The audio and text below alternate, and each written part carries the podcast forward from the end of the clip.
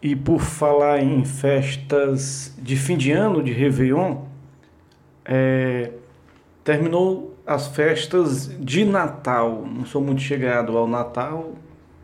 É, acho que Natal a gente tem que celebrar e viver todos os dias, que todo dia é Natal, né? Todo dia é nascimento, todo dia nasce pessoas, né?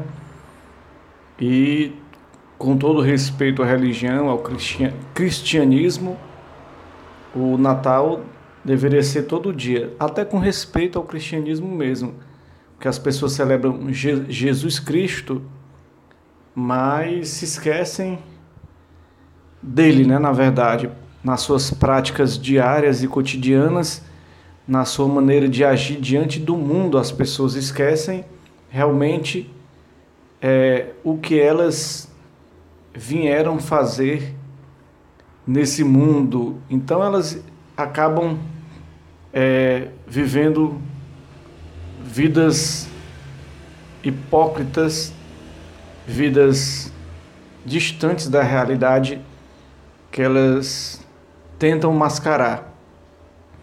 Vão à, igreja, à missa, ao culto, vão às práticas religiosas, mas no seu dia a dia estão vazias por dentro. Estão secas, não praticam o amor, a caridade, não praticam a, verdadeira religião, verdadeira fé, espiritualidade. São pessoas egoístas que não partilham do pão, não doam de coração. Então, o Natal é apenas aquela é, simulação de que tudo está bem. Esse ano resolvi sair do Matrix. O Matrix para mim é estar na bolha. 39 anos eu estive na bolha, comemorando aquele Natal, na ceia, o Natal que todo mundo comemora, o consumismo, e todo mundo está lá, ali, pela simples fato da sua consciência mandar fazer as pazes, pedir perdão. Não, às vezes não é de coração, mas só para poder que o Natal a pessoa não passe com consciência pesada. Não é de verdade. É apenas um ritual que não leva a evolução humana para lugar nenhum. Respeito a todos que seguem as tradições natalinas. Eu acho até bonito aquele símbolo do Natal, Papai Noel, aqueles corais muito bonitos cantando, né? Mas eu não acho nada interessante a falsidade das pessoas que usam das religiões para poder tentar enganar a si mesmo e aos próximos e às próximas pessoas que estão que estão do seu lado na sua frente. Então, eu queria sair da bolha, né? E de certa forma sair. Não fui para nenhuma ceia. Acabei encontrando com a minha irmã na Praça da Gentilândia, onde não onde tinham poucos bares abertos, e lá fiquei tomando uma gelada, conversando, tentando não seguir os padrões que a sociedade nos impõe. A gente tem que seguir as tradições de todas as datas, todos os anos. Viram uma, uma prisão, viram uma, um, algo que a gente é obrigado a engolir, né? Então a gente tem que ser livre.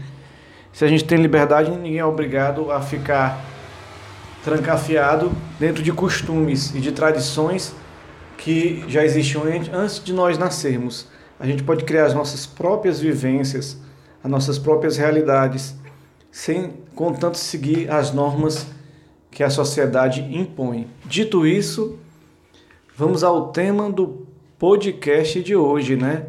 Esse podcast Minha Verdade, o último podcast de 2019, e a pessoa agora moda dizer 2020, se, se relatando a 2020. Agora, da boca da pessoa, das pessoas é 2020, é mais um, uma modinha. As pessoas adoram modinhas, adoram repetir as modinhas, né? Eu detesto modinha, eu detesto ser igual a todo mundo, eu quero ser diferente. Nunca gostei de ser muito igual, né? E o podcast de hoje é falando sobre um pouco do meu déjà vu sentimental amoroso. É complicado falar de relacionamentos, relacionamentos pessoais, dos meus erros e dos erros delas, né? Ao todo, eu estou falando aqui só de oficialmente namoros que eu tive. Namoros, noivados e casamentos, né? Então foi, foram mais ou menos sete, sem contar com uma coisa que eu estou vivendo no momento, que eu não sei se é namoro ou apenas um rolo, um rolo, né? Sei que está meio confuso, né? Mas começando há 20, cerca de 21 anos atrás, a número um, eu vou chamar aqui as minhas namoradas noivas, esposas, de, pelo número. Por quê? Porque eu não quero expor as pessoas, né?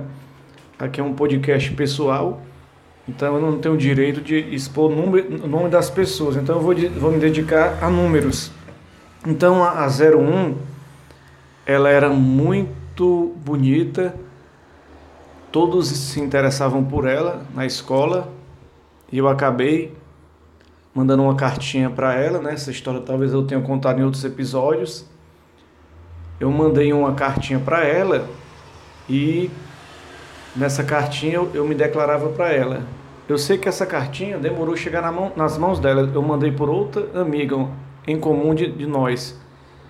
E ela leu a carta e foi ao meu encontro. E aí começou o nosso namoro. Era estranho essa pessoa. A gente namorava numa praça próximo à casa dela. E durante alguns meses que a gente namorou, cada semana eu me aproximava um pouco da casa dela. A gente ia namorar perto da, da do quarteirão da casa dela, depois do, dois quarteirões, um quarteirão até que eu, que eu cheguei a namorar em frente ao apartamento que ela morava. Mas nunca foi permitido a mim entrar na casa que ela morava e conhecer a sua família. Eu nunca fui apresentado à sua família. E eu já tinha um pouco de complexo, né, em relação à minha vida, pelo sofrimento da infância, dos traumas que eu tive. Então eu era muito complexado, né, pelo bullying, bullying que eu sofri na infância. Então é um cara bastante complexado. Então o tratamento que essa menina me deu me fez ficar mais é, desconfiar das pessoas, mais ciumento, é mais estressado, né?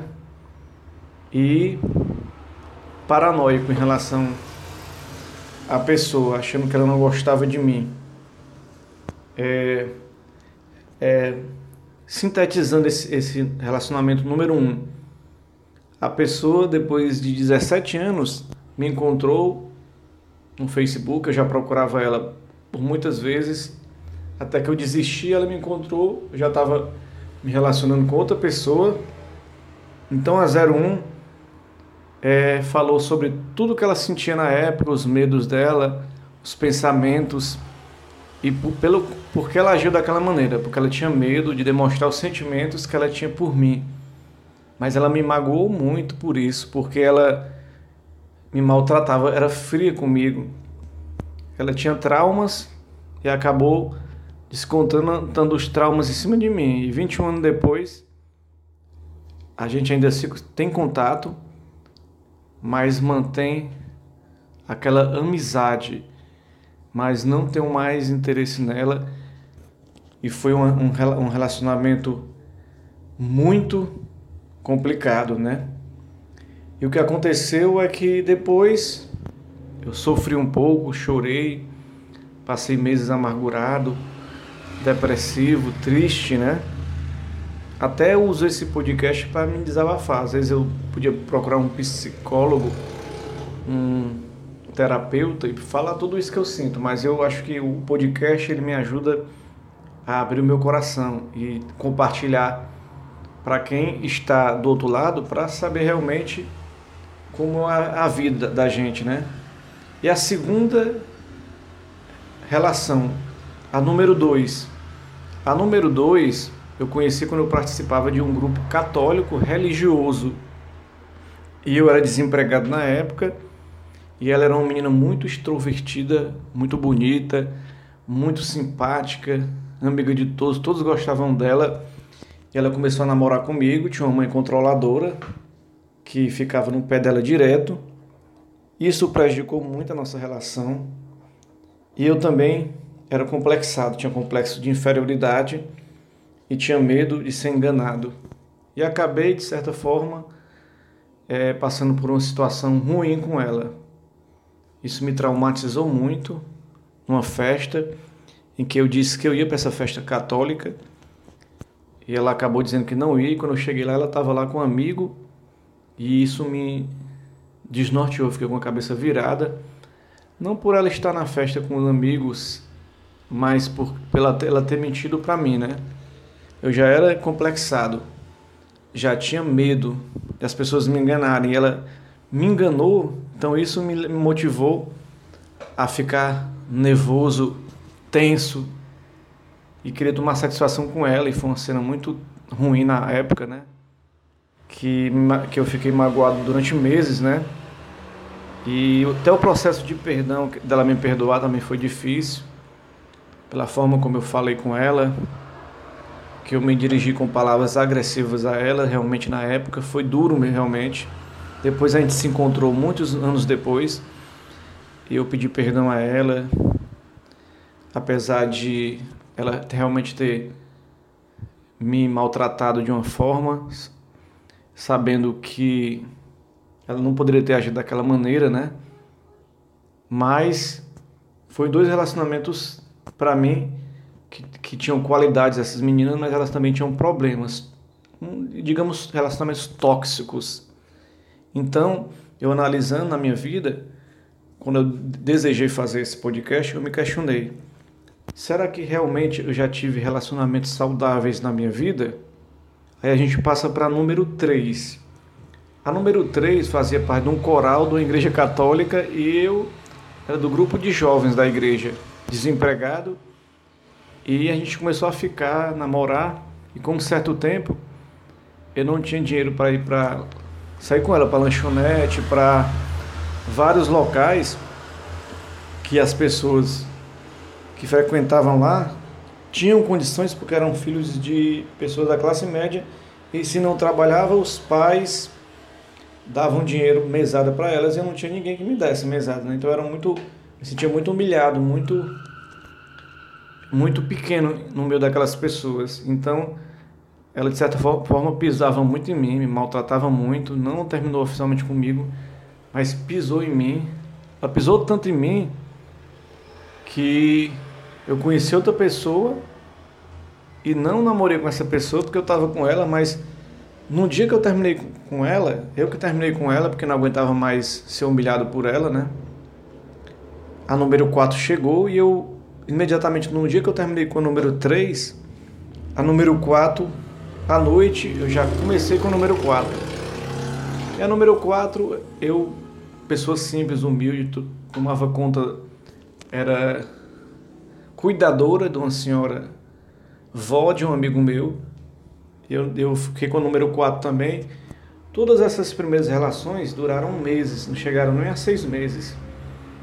Juntando as quatro, fechou talvez um ano, acho que foi na média de três meses cada uma dessas primeiras relações, dessas quatro primeiras relações. Então eu fiquei com essa, com, com ela e terminou por uma cena minha de desconfiança, achando que o meu amigo tinha dado em cima dela, como ela morava lá na casa e eu não tinha como saber. Eu, eu fiquei transtornado, inseguro e ciumento e acabou é, maltratando ela, né? De certa forma, com palavras, né?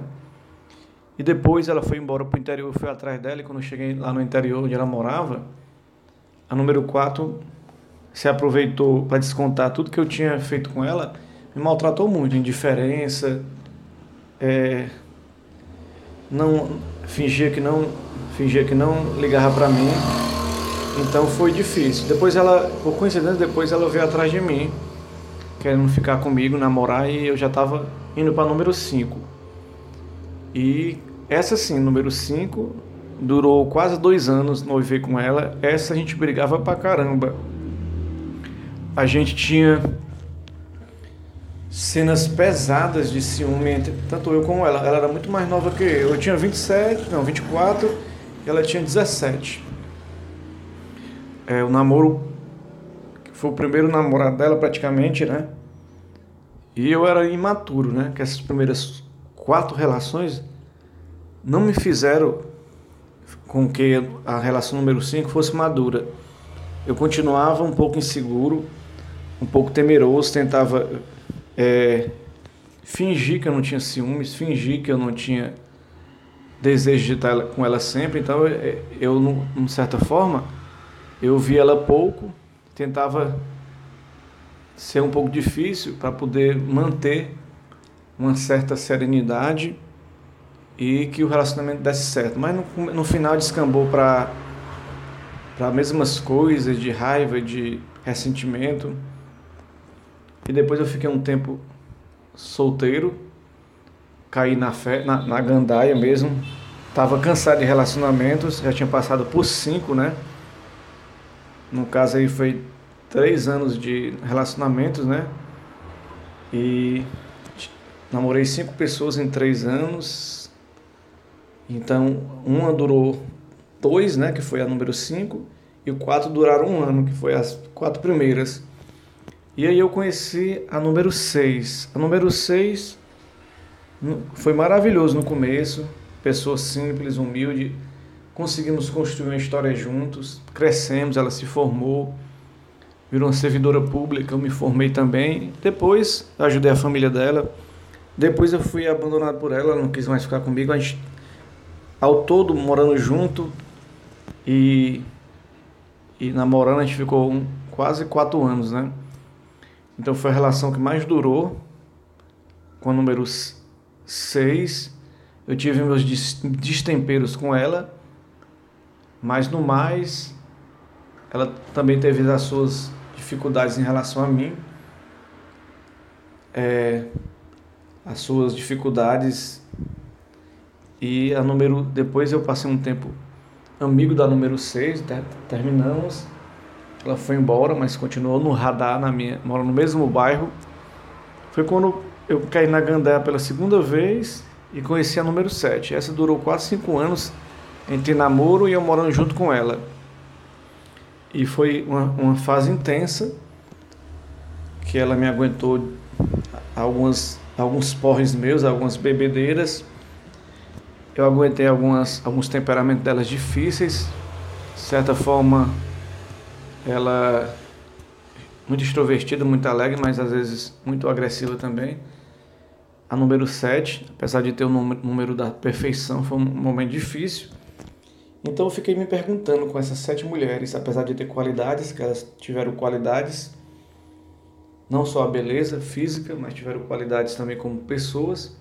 Eu fiquei me questionando se eu vivi uma relação saudável na minha vida, alguma relação saudável para valer, tanto do meu lado como do lado delas. E eu, é, tentando ver aqui, enxergar, eu acho que eu não tive nenhuma relação saudável no momento Aí eu passo para o número 8, que é a pessoa que eu estou me envolvendo há seis meses.